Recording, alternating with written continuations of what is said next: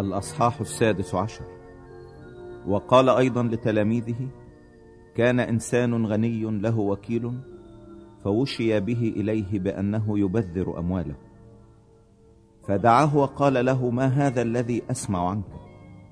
أعطي حساب وكالتك لأنك لا تقدر أن تكون وكيلا بعد. فقال الوكيل في نفسه ماذا أفعل؟ لأن سيدي يأخذ مني الوكالة. لست أستطيع أن أنقب وأستحي أن أستعطي. قد علمت ماذا أفعل حتى إذا عزلت عن الوكالة يقبلونني في بيوتهم فدعا كل واحد من مديون سيده وقال للأول كم عليك لسيدي؟ فقال مائة بث زيت. فقال له خذ سكك واجلس عاجلا واكتب خمسين. ثم قال لآخر وأنت كم عليك؟ فقال مائة كر قمح. فقال له خذ سكك واكتب ثمانين. فمدح السيد وكيل الظلم إذ بحكمة فعل لأن أبناء هذا الدهر أحكم من أبناء النور في جيلهم. وأنا أقول لكم اصنعوا لكم أصدقاء بمال الظلم. حتى إذا فنيتم يقبلونكم في المظال الأبدية. الأمين في القليل أمين أيضا في الكثير. والظالم في القليل ظالم أيضا في الكثير. فإن لم تكونوا أمناء في مال الظلم فمن يأتمنكم على الحق؟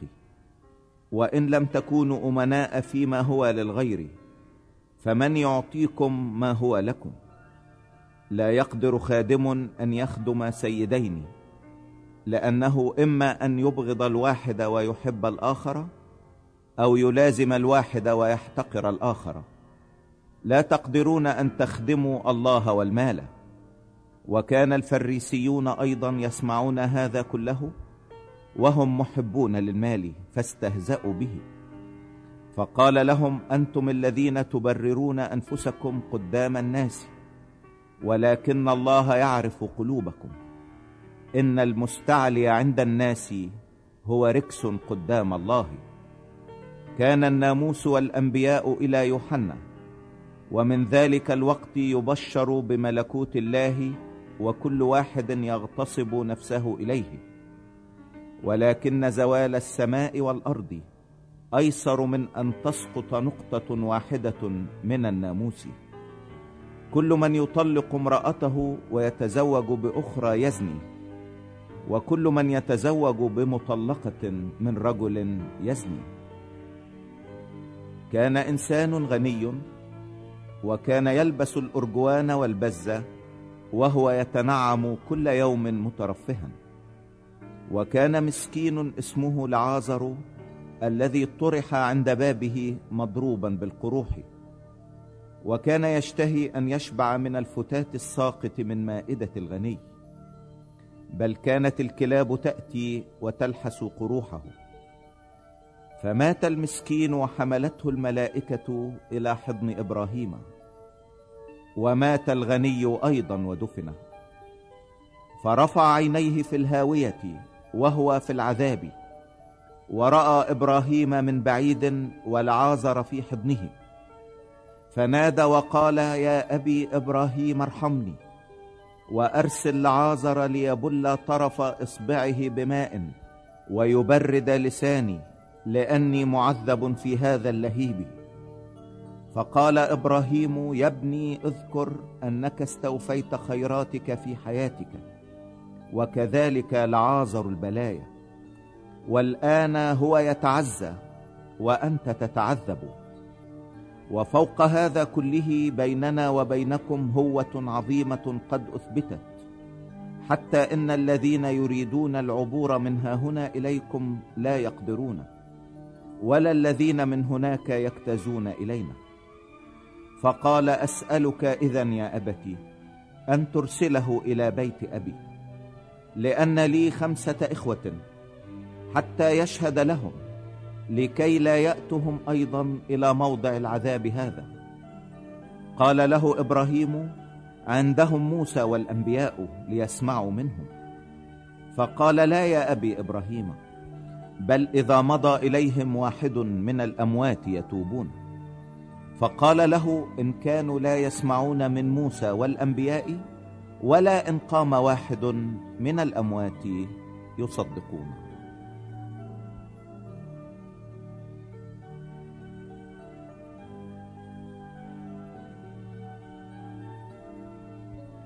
الأصحاح السابع عشر.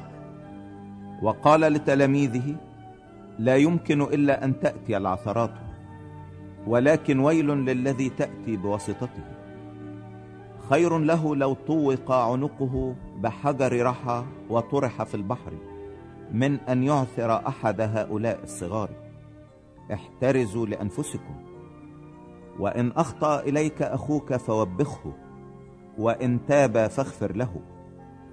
وإن أخطأ إليك سبع مرات في اليوم ورجع إليك سبع مرات في اليوم قائلا أنا تائب فاغفر له. فقال الرسل للرب زد إيماننا. فقال الرب لو كان لكم إيمان مثل حبة خردل لكنتم تقولون لهذه الجميزة انقلعي وانغرسي في البحر فتطيعكم. ومن منكم له عبد يحرث أو يرعى يقول له إذا دخل من الحقل تقدم سريعا واتكئ بل ألا يقول له أعدد ما أتعشى به وتمنطق واخدمني حتى آكل وأشرب وبعد ذلك تأكل وتشرب أنت؟ فهل لذلك العبد فضل لأنه فعل ما أمر به؟ لا أظنه. كذلك أنتم أيضا متى فعلتم كل ما أمرتم به. فقولوا إننا عبيد بطالون لأننا إنما عملنا ما كان يجب علينا. وفي ذهابه إلى أورشليم اجتاز في وسط السامرة والجليل. وفيما هو داخل إلى قرية استقبله عشرة رجال برس فوقفوا من بعيد. ورفعوا صوتا قائلين يا يسوع يا معلم ارحمنا. فنظر وقال لهم اذهبوا وأروا أنفسكم للكهنة. وفيما هم منطلقون طهروا. فواحد منهم لما رأى أنه شفي رجع يمجد الله بصوت عظيم وخر على وجهه عند رجليه شاكرا له وكان سامريا. فأجاب يسوع وقال أليس العشرة قد طهروا فأين التسعة؟ ألم يوجد من يرجع ليعطي مجدا لله غير هذا الغريب الجنسي ثم قال له قم وامضي إيمانك خلصك. ولما سأله الفريسيون متى يأتي ملكوت الله أجابهم وقال لا يأتي ملكوت الله بمراقبة. ولا يقولون هوذا ها هنا أو هوذا هناك لأن ها ملكوت الله داخلكم. وقال للتلاميذ ستأتي أيام فيها تشتهون أن تروا يوما واحدا من أيام ابن الإنسان ولا ترونه ويقولون لكم هوذا ها هنا أو هوذا هناك لا تذهبوا ولا تتبعوا. لأنه كما أن البرق الذي يبرق من ناحية تحت السماء يضيء إلى ناحية تحت السماء كذلك يكون أيضا ابن الإنسان في يومه. ولكن ينبغي اولا أن يتألم كثيرا ويرفض من هذا الجيل. وكما كان في أيام نوح كذلك يكون أيضا في أيام ابن الإنسان. كانوا يأكلون ويشربون ويزوجون ويتزوجون إلى اليوم الذي فيه دخل نوح الفلك وجاء الطوفان وأهلك الجميع. كذلك أيضا كما كان في أيام لوط. كانوا يأكلون ويشربون ويشترون ويبيعون ويغرسون ويبنون. ولكن اليوم الذي فيه خرج لوط من سدوم أمطر نارا وكبريتا من السماء فأهلك الجميع. هكذا يكون في اليوم الذي فيه يظهر ابن الإنسان. في ذلك اليوم من كان على السطح وأمتعته في البيت فلا ينزل ليأخذها والذي في الحقل كذلك لا يرجع إلى الوراء.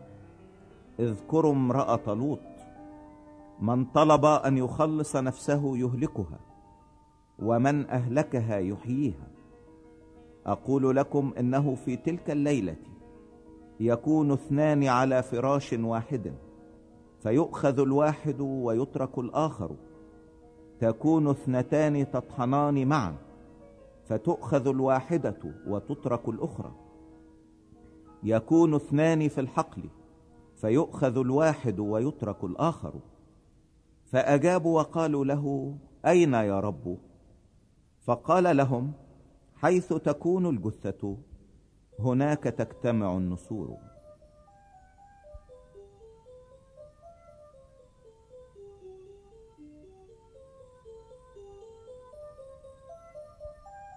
الأصحاح الثامن عشر.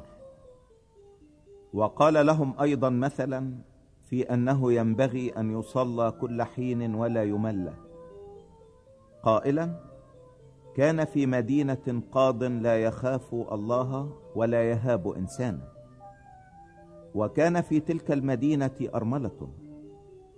وكانت تأتي إليه قائلة أنصفني من خصمي. وكان لا يشاء إلى زمان. ولكن بعد ذلك قال في نفسه وإن كنت لا أخاف الله ولا أهاب إنسانا. فإني لأجل أن هذه الأرملة تزعجني أنصفها لئلا تأتي دائما فتقمعني. وقال الرب اسمعوا ما يقول قاضي الظلم أفلا ينصف الله مختاريه الصارخين إليه نهارا وليلا وهو متمهل عليهم؟ أقول لكم إنه ينصفهم سريعا. ولكن متى جاء ابن الإنسان؟ ألعله يجد الإيمان على الأرض؟ وقال لقوم واثقين بأنفسهم أنهم أبرار ويحتقرون الآخرين؟ هذا المثل. إنسانان صعدا إلى الهيكل ليصليا. واحد فريسي والآخر عشار. أما الفريسي فوقف يصلي في نفسه هكذا. اللهم أنا أشكرك إني لست مثل باقي الناس الخاطفين الظالمين الزنات ولا مثل هذا العشار. أصوم مرتين في الأسبوع وأعشر كل ما أقتنيه. وأما العشار فوقف من بعيد لا يشاء أن يرفع عينيه نحو السماء بل قرع على صدره قائلا اللهم ارحمني أنا الخاطئ. أقول لكم إن هذا نزل إلى بيته مبررا دون ذاك لأن كل من يرفع نفسه يتضع ومن يضع نفسه يرتفع. فقدموا إليه الأطفال أيضا ليلمسهم فلما رآهم التلاميذ انتهروهم. أما يسوع فدعاهم وقال دعوا الأولاد يأتون إلي ولا تمنعوهم لأن لمثل هؤلاء ملكوت الله. الحق أقول لكم من لا يقبل ملكوت الله مثل ولد فلن يدخله.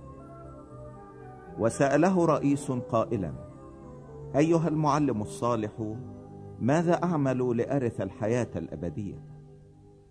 فقال له يسوع لماذا تدعوني صالحا؟ ليس أحد صالحا إلا واحد وهو الله. أنت تعرف الوصايا. لا تزني لا تقتل لا تسرق لا تشهد بالزور. أكرم أباك وأمك. فقال هذه كلها حفظتها منذ حداثتي. فلما سمع يسوع ذلك قال له يعوزك أيضا شيء. بع كل مالك ووزع على الفقراء فيكون لك كنز في السماء وتعال اتبعني فلما سمع ذلك حزن لأنه كان غنيا جدا. فلما رآه يسوع قد حزن قال ما أعصر دخول ذوي الأموال إلى ملكوت الله لأن دخول جمل من ثقب إبرة. أيسر من أن يدخل غني إلى ملكوت الله. فقال الذين سمعوا فمن يستطيع أن يخلص؟ فقال غير المستطاع عند الناس مستطاع عند الله. فقال بطرس ها نحن قد تركنا كل شيء وتبعناك. فقال لهم الحق أقول لكم إن ليس أحد ترك بيتا أو والدين أو إخوة أو امرأة أو أولادا من أجل ملكوت الله إلا ويأخذ في هذا الزمان أضعافا كثيرة وفي الدهر الآتي الحياة الأبدية. وأخذ الاثني عشر وقال لهم ها نحن صاعدون إلى أورشليم وسيتم كل ما هو مكتوب بالأنبياء عن ابن الإنسان لأنه يسلم إلى الأمم ويستهزأ به ويشتم ويتفل عليه ويجلدونه ويقتلونه وفي اليوم الثالث يقوم. وأما هم فلم يفهموا من ذلك شيئا وكان هذا الأمر مخفيا عنهم ولم يعلموا ما قيل. ولما اقترب من أريحة كان أعمى جالسا على الطريق يستعطي. فلما سمع الجمع مجتازا سأل ما عسى أن يكون هذا؟ فأخبروه أن يسوع الناصري مجتاز. فصرخ قائلا يا يسوع ابن داود ارحمني. فانتهره المتقدمون ليسكت. أما هو فصرخ أكثر كثيرا. يا ابن داود ارحمني. فوقف يسوع وأمر أن يقدم إليه. ولما اقترب سأله قائلا ماذا تريد أن أفعل بك؟ فقال يا سيد أن أبصر. فقال له يسوع أبصر إيمانك قد شفاك وفي الحال أبصر وتبعه وهو يمجد الله وجميع الشعب إذ رأوه. سبحوا الله.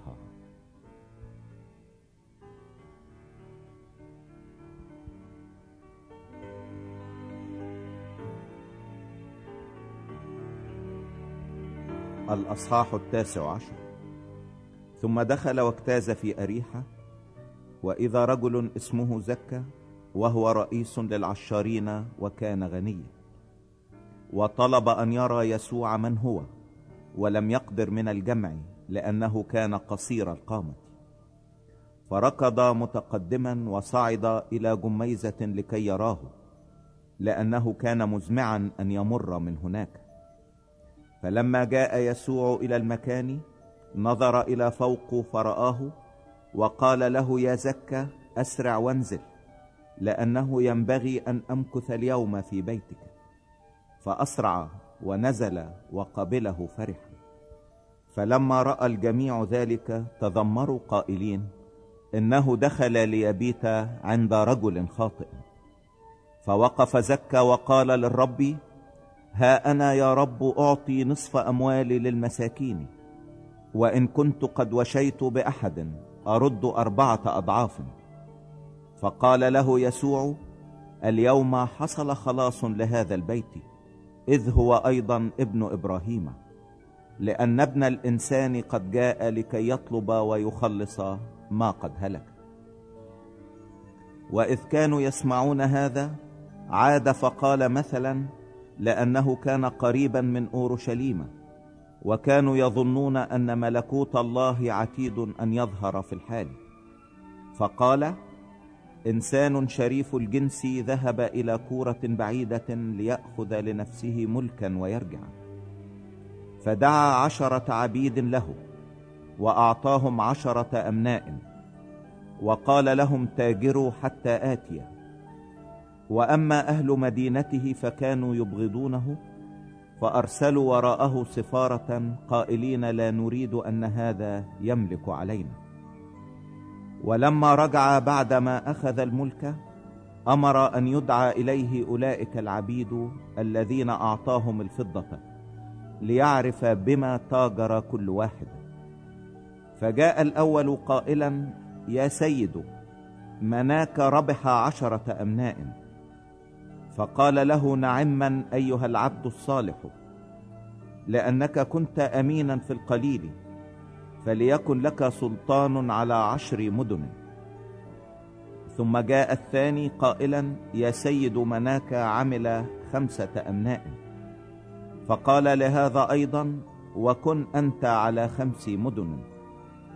ثم جاء آخر قائلا يا سيد هو ذا مناك الذي كان عندي موضوعا في منديل لأني كنت أخاف منك إذ أنت إنسان صارم تأخذ ما لم تضع وتحصد ما لم تزرع.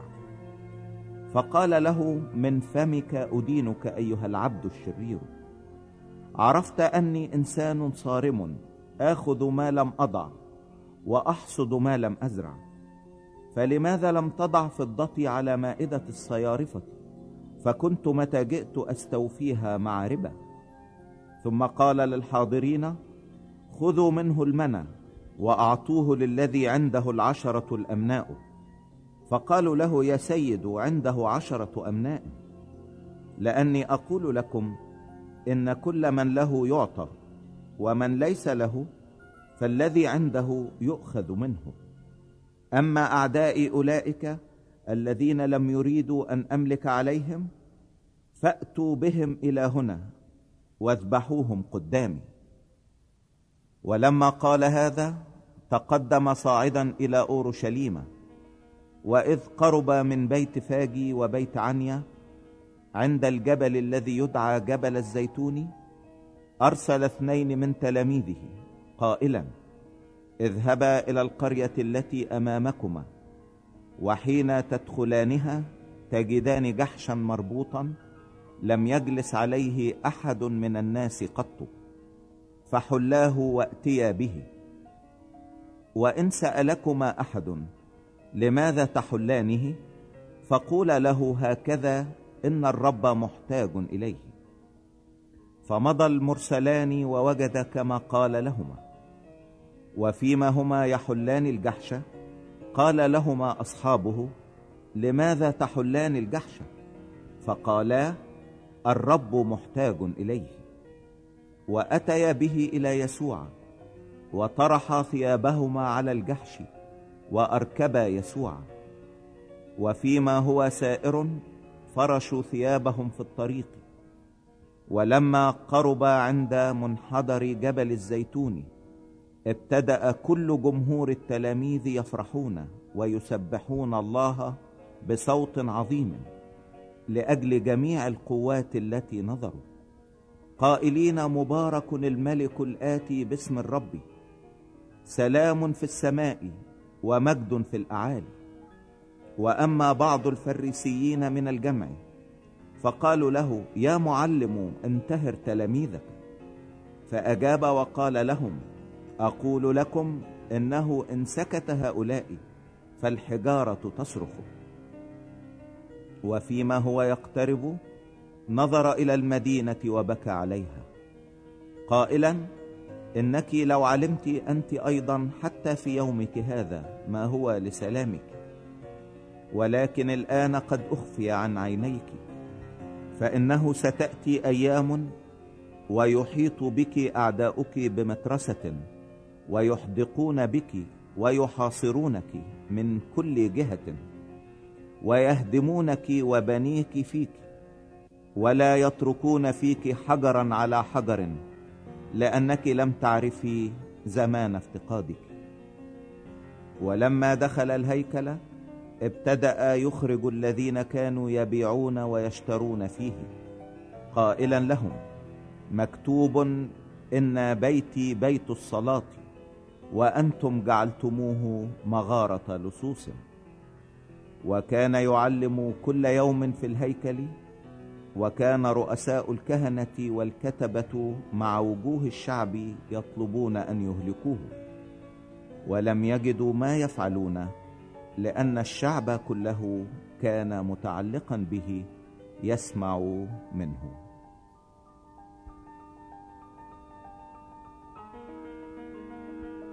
الأصحاح العشرون.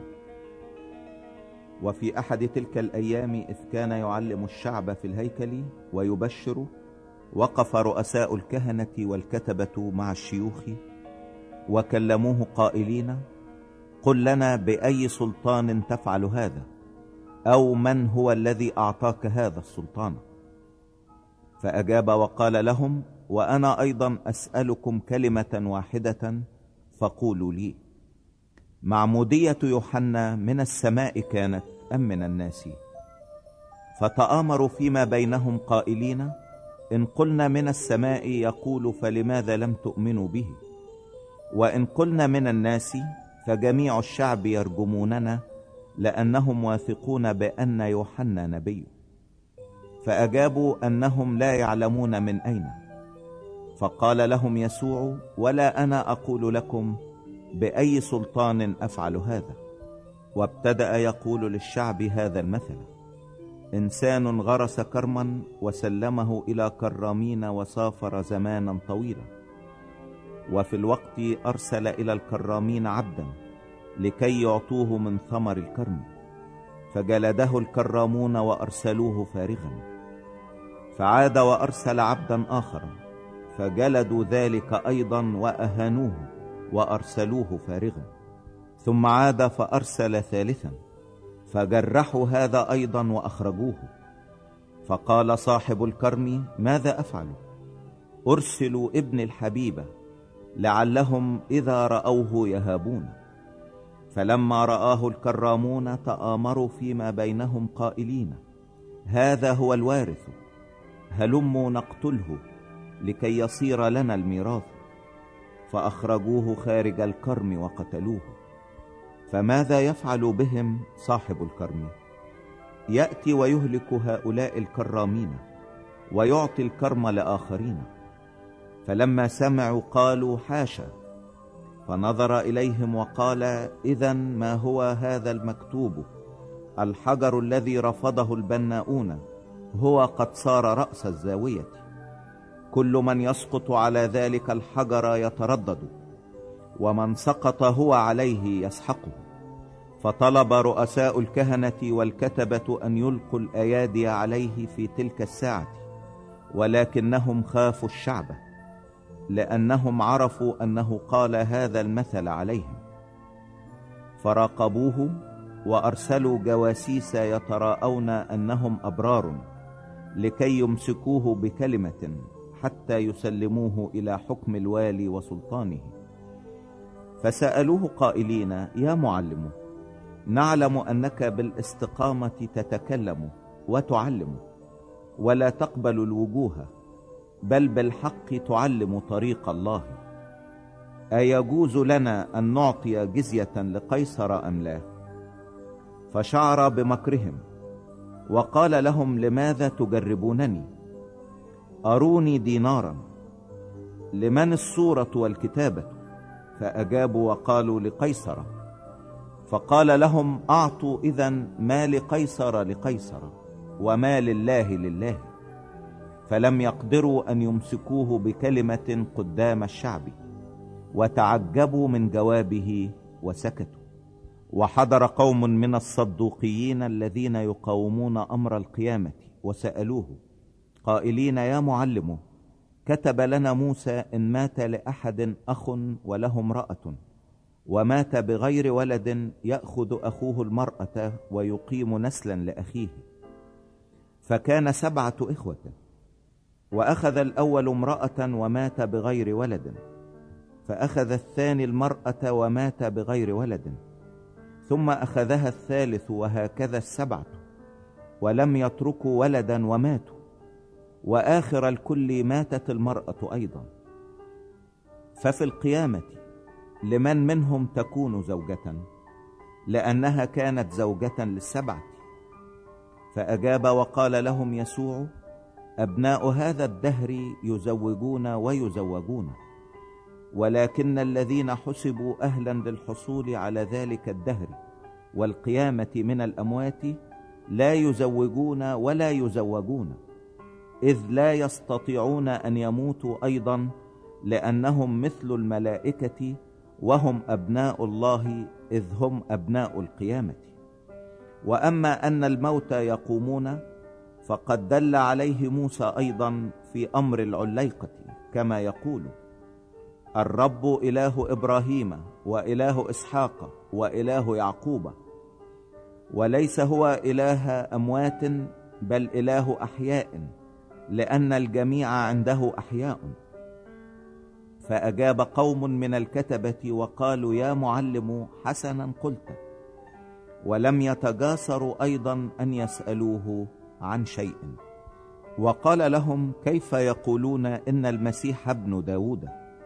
وداود نفسه يقول في كتاب المزامير قال الرب لربي اجلس عن يميني حتى أضع أعداءك موطئا لقدميك. فإذا داود يدعوه ربا فكيف يكون ابنه؟ وفيما كان جميع الشعب يسمعون قال لتلاميذه احذروا من الكتبة الذين يرغبون المشي بالطيالسة ويحبون التحيات في الأسواق والمجالس الأولى في المجامع والمتكئات الأولى في الولائم الذين يأكلون بيوت الأرامل ولعلة يطيلون الصلوات هؤلاء يأخذون دينونة أعظم